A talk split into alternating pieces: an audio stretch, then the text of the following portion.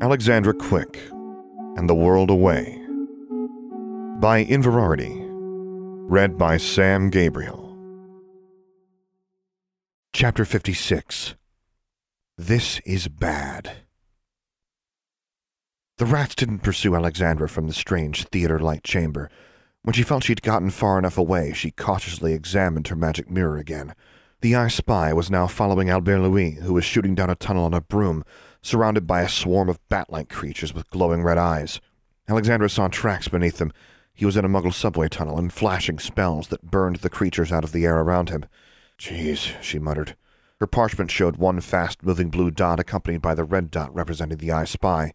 Albert Louis was far from her and moving in another direction. There were at least three dots within shouting distance. She proceeded more stealthily, moving only when the nearest dot moved ahead of her. She entered a square corridor with walls, floor, and ceiling that looked made of single blocks of solid stone. Embedded in the stone ceiling, just out of her reach, was one of those silver blue coins Professor Hoster had displayed before the challenge. Accio coin, she said. The coin wiggled, and then the entire stone block dropped. Alexandra didn't even have time to utter an incantation. The descending ceiling struck her head and she fell. She landed on her back, staring directly at the stone surface inches from her nose. Dazed, she wondered why it hadn't crushed her. Quick, someone said. Get out of there. She sucked in a breath. Merlin's balls! Hurry up! Alexandra began pushing herself with her legs along the smooth floor, dragging her pack behind her, keeping her wand in one hand. She crawled on her back for several yards before her head emerged from beneath the fallen stone ceiling. She found herself staring up at Larry. He reached a silver hand down to help her up. She stood, rubbed her head, and stared at the stone block filling the corridor. Larry held his wand level in his other hand. Levitas, he said, raising his wand. Slowly the stone block rose and kept rising. Alexandra was impressed in spite of herself. She had never lifted such a massive weight with her levitation spell. The block settled back into the ceiling, rumbled, and became motionless.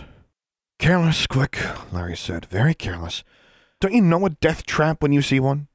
They aren't supposed to be setting death traps for us, Alexandra said. The irony struck her only after she said it. Uh, thanks. The amber glow of one of Larry's cigarettes bobbed in the darkness. He exhaled wizard tobacco smoke in her general direction. So how's Adela? she asked. Fine. She hates me again. Larry turned and began walking along a concrete tunnel that looked like it had been made by muggles, rather than the featureless gray square corridor Alexandra had foolishly entered. She hesitated, then followed him.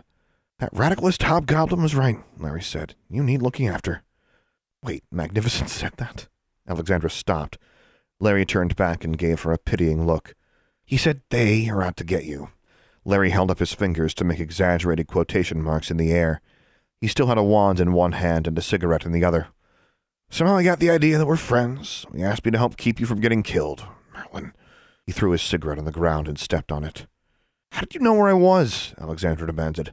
Larry smirked. I put a trace on you. You what? How? My uncle works for the trace office. I learned a little from him. Don't worry, it's temporary. I had to touch you to put it on you. They both heard the sound of stone grinding against stone, followed by a shriek.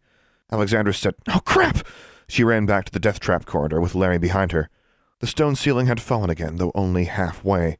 Alexandra projected the light from her wand down the corridor and saw Hella Panook squatting beneath the massive stone with her arms outstretched, somehow bearing the weight of it on her back and shoulders. Her entire body trembled, her knees looked about to buckle, and when she looked up, her face was twisted with pain. Alexandra tried to raise the stone block with a levitation spell. It inched upwards, but then Hella collapsed and it fell again. She reached for her yew wand, but Larry sighed and cast a levitation spell also, and their two spells together pushed the block back up into the ceiling. How did you do that? Alexandra asked, as Hella staggered out of the corridor and fell against the side of the tunnel beyond, catching her breath. Strength of an elk, Hella said. Not enough. Why not strength of a mastodon or strength of an arctic ram? Alexandra asked. Hella gave her a disgusted look. I would have to eat the heart of a mastodon or an Arctic ram. This entire challenge seems designed to kill someone, Larry said. I'm afraid it might have already, Alexandra said. Rebecca Good was mortally wounded. Only colonials would think this is entertaining, Hella said. Then why are you here? Alexandra asked. I have my reasons. Hella straightened up. Thank you, she said stiffly. Whatever. Alexandra belatedly tried looking with her witch's sight, but the trap seemed to be mechanical in nature. Trying to summon the coin from safely outside the corridor didn't work, so she pointed her wand and said, Dreadmores. A glowing red skull and crossbones appeared on the stone floor beneath the silver coin. What is that? asked Hella. Something to warn any other idiots who try to get that coin, hopefully, Alexandra said. Hella's expression was sinister in the dim red glow of Alexandra's warning mark. Larry was silent. What now? Alexandra asked. This isn't a team challenge. Maybe you're wrong, Hella said. I think the judges want us to fight each other for their entertainment. The rules don't say we can't cooperate, and clearly many of these challenges are difficult or impossible to do alone. We're scored on how much treasure we bring back, Larry said. How do you plan on splitting the loot? Hella shrugged.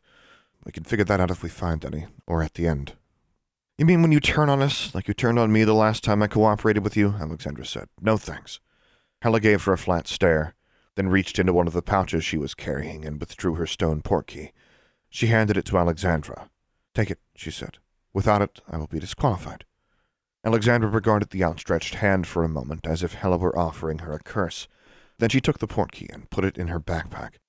Just because neither of us trusts the Confederation doesn't mean I trust you. She turned to Larry. She's sneaky, and I'm sure she's up to something. Really, Larry said.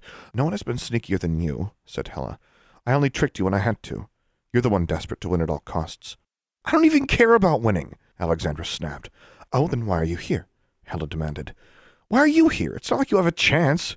You're not even in the top ten. You don't care about winning, but you obviously care about our rankings, Hella said. Larry shook his head. Why am I here? To get between you two? Witches be crazy. Shut up, Alexandra and Hella said together. They all looked at each other. Larry said, Well, we can stay together, we can separate, or we can duel it out. It's all the same to me. Alexandra took out her parchment again and oriented it to their current location. She didn't show Larry and Hella the mirror, not wanting to reveal that she had cast her own spells on Mr. Mudd's eye spy. No one has gone this way, she said, pointing in the direction where their tunnel narrowed. The three of them walked in silence until they came to the top of some stairs that descended out of sight into darkness. You first, quick, Larry said. Alexandra looked at Hella. I don't think so. Fine, Larry said. You watch my back then. He descended. Hella glanced at her, then followed Larry. Alexandra followed Hella. Their light spells showed stairs that could not have been created by muggles. They looked nothing like any of the regular subterranean architecture of New York. Alexandra wasn't even sure how deep it was possible to go beneath the city, and suspected this was a wizard-spaced construction. If so, however, it would have taken a prodigious amount of magic just for the junior wizarding decathlon. They went down over a hundred steps before they reached the bottom, a tiny stone-tiled courtyard in the shape of a half-crescent. It faced a very large grate, with black iron bars like a portcullis, except they appeared to be solidly anchored in the stone. The barred opening was large enough for a man to walk through with his arms extended, if not for the grate. They could only see darkness through it. At either end of the mini courtyard were open stone doorways leading into dark chambers beyond. Obviously, we're supposed to go through the grate, Larry said, looking through the bars, when Alexandra and Hella joined him before it. Are you sure? Alexandra asked. If it's that easy, just apparate. Hella, what are you doing? Hella walked around the curve of the courtyard and into the next chamber. Alexandra saw a light from her wand shining from another grate between the black interior before them and the neighboring space Hella had entered. Then Hella cast a spell that sent the glow from her wand flying into the central gated off chamber in a little ball of light. It showed a large circular stone tiled chamber with four grates spaced around it, and a large hole in the stone floor in the middle. As Hella's ball of light floated over the large hole, reflections from piles of glittering coins lit the darkness below. That's a treasure, Alexandra said. I'm sure there's nothing keeping us from just apparating down there and making off with it, right? As if in reply, a massive head suddenly shot up through the hole in the middle of the central chamber, followed with incredible speed by a serpentine body that squeezed through it in the time it took the three teens to blink and step back. With a roar, the enormous beast surged forward and slammed into the grate in front of Alexandra and Larry, bearing teeth almost the length of Alexandra's forearm. She saw claws and wings in a flurry of motion, and then it whirled and snapped at the iron bars between it and Hella. The other girl uttered something that sounded like a curse in her language. The dragon reared back, and its mouth glowed. Watch out! Alexandra yelled. Fire streamed from between its jaws and lit up the bars where Hella had been standing. Flames splashed through the doorway she'd exited. Hella! Alexandra yelled. I'm all right. Hella called, now from farther away. The dragon roared, making a tea kettle like screeching noise, and its head snaked around until it was facing Alexandra and Larry once more. You can't just flame freeze dragon fire, Larry said. The two of them retreated up the stairs, with both of their shield charms deflecting the worst of the dragon's breath, but they were red faced and sweating by the time they ascended high enough that the dragon could no longer see them. Hella apparated to the bottom of the stairs and shrieked as flames from the dragon's last exhalation washed around her. She came running up the stairs with the edges of her fur coat and the cuffs around her boots glowing with tiny sparks and trailing black smoke. She slapped at a charred, glowing spot on her cloak. Did you see how much treasure they piled up down there? Larry asked. They really made an effort to create an authentic dragon hoard. Which we're supposed to loot, Alexandra said. I have an idea, Hella said. Dragonhide is pretty tough, Larry said. It'll be hard to kill that thing. We don't need to kill it, Alexandra said. Seriously? Quick? Do you want to hear my idea? Hella asked. Aren't dragons an endangered species? Alexandra asked. You're insane, Larry said. Would you listen to me? Hella said. How did they even get a dragon down there? asked Alexandra. Who cares? Larry said. What are you going to do, make a pet out of it? Shut up! Hella yelled. Larry and Alexandra stopped talking. From below, they heard the dragon hiss, and another burst of flame lit the bottom of the stairs. It's obviously easy to provoke, Hella said. Albo and I can hold its attention while you apparate down there and fill a sack with coins. If it comes back down into the lower chamber, you apparate away. Why me? Alexandra asked. Because you don't trust me, Hella said, as if the question was obvious. How do you know I won't just apparate away with the coins? How do we know Quick won't just apparate away with the coins? asked Larry. Do you want to go? Alexandra asked. Right, and rely on you to keep it busy instead of just letting it come after me? said Larry. Fine, I'll do it, Alexandra said. Hella said, See, this is an easy challenge if we cooperate, but you'd have to confront a dragon by yourself if you attempted it on your own.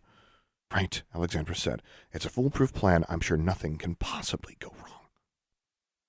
Hella and Larry fortified themselves with flame-proofing charms and prepared to charge down the stairs and split in two directions, both casting hexes to distract the dragon. Alexandra would then descend the stairs and apparate into the chamber below. I still say we should just try slaying it, Larry said. You can try, said Hella. Larry cast a look back at Alexandra, then he and Hella rushed the alcove, weaving shield charms as they dashed right and left. Alexandra saw the little crescent courtyard light up with dragon fire. She descended the steps after them. The dragon was indeed occupied with trying to get at its two tormentors. Before it noticed her, she concentrated. Destination, determination, deliberation. She apparated with a crack and landed on a pile of coins that made a distressingly loud jingling sound as she stood up. Down here in the dragon's den, it stank with an odor Alexandra wasn't familiar with. It was damp and surprisingly warm for being so deep underground, making the chamber unpleasantly humid. Alexandra eyed the circular opening in the roof through which the dragon moved between its den and the grated prison up above, but the dragon did not come down after her. She could hear it roaring up where Larry and Hella were baiting it with hexes. There was just enough light from above to see what she was doing, but not to peer into the recesses of the den, and she didn't want to cast a light spell for fear the dragon would notice it. She began scooping coins into her backpack. She paused when she realized she no longer heard the dragon raging. She stood and listened. There was only silence, and it had gone dark above.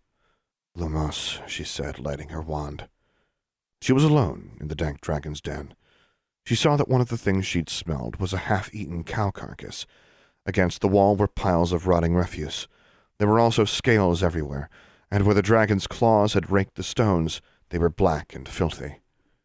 Hesitantly, ready to apparate the moment the beast's head reappeared, she called out, Larry! Hella! A pop ten feet from her made her jump. Hella appeared, holding her wand. What's going on? Alexandra asked. Where's Larry? Hella spoke an incantation Alexandra didn't recognize. A crippling wave of nausea and despair washed over her. Her knees buckled along with her will, and she fell to the ground, unable to defend herself as Hella cast a disarming spell that sent Alexandra's wand flying. Then Hella said, Incarcerus, and bound Alexandra in ropes before kneeling next to her to rummage through her backpack. When she stood, she was holding the portkey she'd given Alexandra. The black tide of sickness lifted, like a wave that had rolled over her and then pulled back, leaving Alexandra still shaken, but once again able to think and speak. I knew it, Alexandra said. You are such a bitch! You don't know half as much as you think you do, Alexandra Quick. You set me up. You put a curse on your portkey before handing it to me. Yes. I also put a counterspell on it so when your port key activated, it wouldn't pull you back to the Gringotts basement. Alexandra struggled against her ropes. So you can leave me to get eaten by a dragon? You bitch! Hella kicked her, cutting her off. You are not going to get eaten by the dragon. I used universal solvent to dissolve the bars and release it. Larry, Alexandra said, gasping from Hella's kick. I did nothing to him. I just waited for him to disappear when they activated everyone's port keys.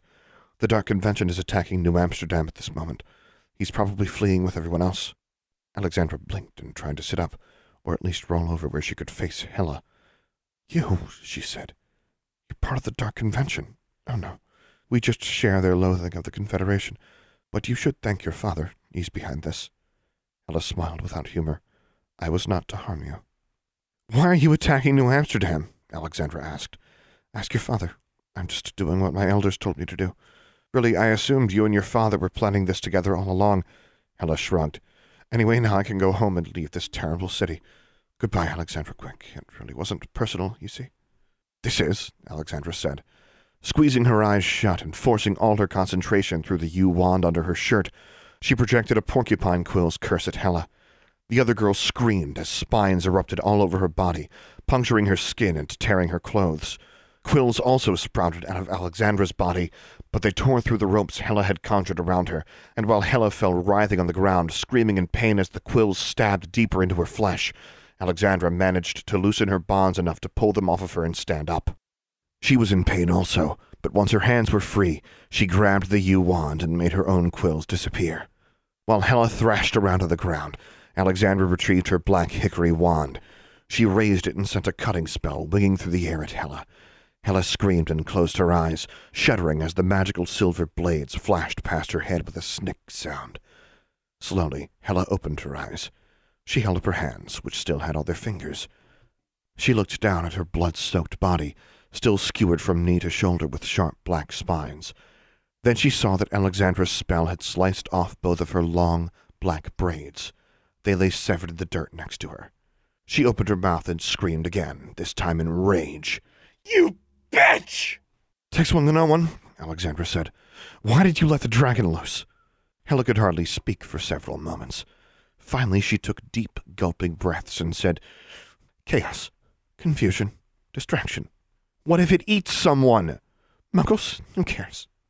Hella raised her head to glare at Alexandra, with tears running down her scarred cheeks. I told you. Blame your father.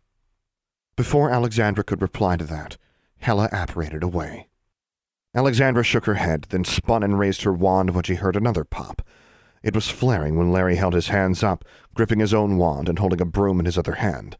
Stand down, witch private! Alexandra lowered her wand. Witch private? I'm not in the JROC anymore. What are you doing here? What happened? New Amsterdam is under attack by the Dark Convention, Larry said. There are warlocks fighting Aurors and ROC officers practically out in the open. Even the Muggles are going to notice lightning and tornadoes in the middle of their city. They're about to notice something else in the middle of their city. Alexandra reached into her pack and pulled out her broom and lost traveler's compass. As an afterthought, she said, Accio braids, and summoned the long black braid she'd cut off of Hella's head, which flew through the air and into her pack. How did you get back here? Why did you come back here? I told you I put a trace on you. I saw Hella was up to something just before I got yanked back. Then neither of you showed up. Where is she? Larry watched the braids disappear into Alexandra's pack with a puzzled frown. Gone. She was up to something. Alexandra turns to face Larry. What are you doing? You should be helping get the kids out of there, and Adela and Anna and Angelique. Why aren't you going back to help your friends? Larry asked. I have something else to do. Alexandra got on her broom and rose into the air. Hella freed the dragon. If it gets up into the sewers and tunnels, or worse, reaches the street, people are going to die. Larry got on his broom and rose alongside her. He grabbed Alexandra by the arm. Just how are you going to stop it? I have a plan. In fact, she had just conceived of a plan, so fresh and so crazy she doubted she could pull it off, except she didn't have any better ideas. You're insane, Larry said. Leave the dragon to the Department of Magical Wildlife and the muggles to the Obliviators. Alexandra looked down at the silver fingers on her arm. Slowly, Larry released his grip. Why are you here, Larry? she asked. He stared at her. Then he asked, How did you create that silver thread? She opened her mouth, confused by the sudden shift. What? You created a connection to Adela with the ring I gave her and took back. You said I had to feel something for her. Yes, Alexandra said slowly. Larry's eyes were shadowed, in the dim light cast by their wands. She was grateful that he couldn't see her expression clearly either. You created another thread connecting us. He held up his silver fingers. Alexandra closed her eyes. Just kill me now, she muttered. When she opened her eyes again, Larry was still hovering next to her, studying her. I have to stop that dragon, she said. Go back to New Amsterdam Academy.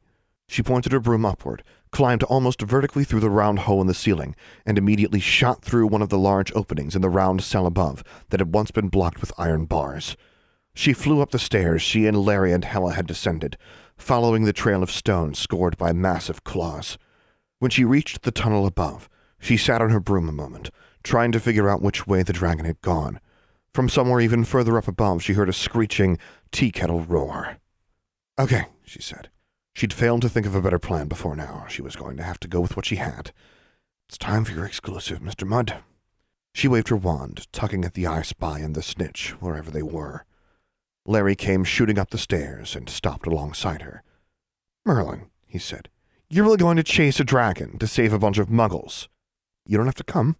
A flush still burned her cheeks, and her eyes were alight in the darkness. She took off again. What's your plan? Larry yelled, following after her. The dragon's roar echoed down to them again. Alexandra gripped her broom and shot upward, flying through wider and wider tunnels until she reached a branch that terminated in what had once been an old stone wall reinforced by wooden beams. The beams were now charred and aflame, the stone wall smashed and battered down, revealing a gap through which a vehicle or a dragon could pass. Beyond, Alexandra saw electric lights and heard screams. This is bad, Larry said. Wait, quick! Alexandra was already flying through the gap. She rocketed across a subway station, scattering people in her path. She stayed as close to the ceiling as she could, but it wasn't a very tall station. There were more claw marks on the tiles, and a wall with advertising banners had been set aflame. The turnstiles at the platform's entrance had been smashed aside. Everyone was screaming, and now they were pointing at her. At least she didn't see any bodies. From her elevated height, she could see down into a ticketing booth where a uniformed agent behind melted plexiglass was cowering and speaking into a phone. Quick, said Larry, catching up to her. Are you insane? We're violating so many laws. Alexandra! Alexandra flew on. They shot up a stairwell, mercifully free of pedestrians, but when they got to the top level, they saw it. They were in a subway station courtyard, surrounded by glass fronted stores, vendor booths, and ticketing counters, and it was chaos. People ran screaming in all directions. The dragon plodded clumsily over the tiled floor, its claws raking whatever they touched, its wings extending and retracting, breaking storefront windows and knocking over food stalls and trees and cement planters. Its lashing tail came down on a new car that was parked in the middle of the station for some sort of promotion and crushed its roof. This is really bad, Larry said. The dragon suddenly roared and charged. Alexandra chased after it as it ran beneath fluorescent lights, almost trampled a mother and her baby carriage along with a dozen other people, and then threw itself at the freedom it saw through a floor to ceiling glass display between the station and the street outside, shredding banners and smashing mannequins and windows. It exploded onto the street in a spray of glass, spread its wings, and glided over traffic to land on a parked SUV. Its weight crushed the vehicle with another spray of bursting glass, and it sat there, looking around and blinking. Alexandra and Larry emerged onto the street as well, and gasped at the spectacle. They were at a traffic intersection. There were stores on every corner, and enormous five story billboards lit up with neon, with skyscrapers towering over everything. The dragon seemed momentarily dazed by it all. So did Larry. The sky was heavily overcast, rapidly turning from gray to black, with ominous rumbling and flashes of lightning. Heavy mist filled the streets, so the cars that had come screeching to a halt before the dragon were blocking lines of traffic. The cars behind honked angrily at the vehicles in front of them, unable to see what was causing the blockage. But the dragon was clearly visible to the hundreds of muggles at the large intersection. There was a great deal of screaming and stampeding away from the creature, but not everyone was doing that. Dozens of people were pointing their phones at it and taking pictures, and some of them even noticed Alexandra and Larry hovering on their brooms and turned their cameras on them, too. This, Alexandra said, is bad. End of chapter 56. For the full text of this and other stories, as well as news and updates about Alexandra Quick, visit inverarity.livejournal.com. For more information about this podcast, visit samgabrielvo.com slash Alexandra Quick. I am also easy to find on the Alexandra Quick subreddit and Discord server, where you can hear me record episodes live. Troublesome, composed by Dr. James Benighof. Charmbridge, composed and performed by Tyler Parsons. If you have enjoyed this podcast, please take a moment to leave a review on iTunes or whichever podcast service you prefer. And finally, as always, thank you for listening.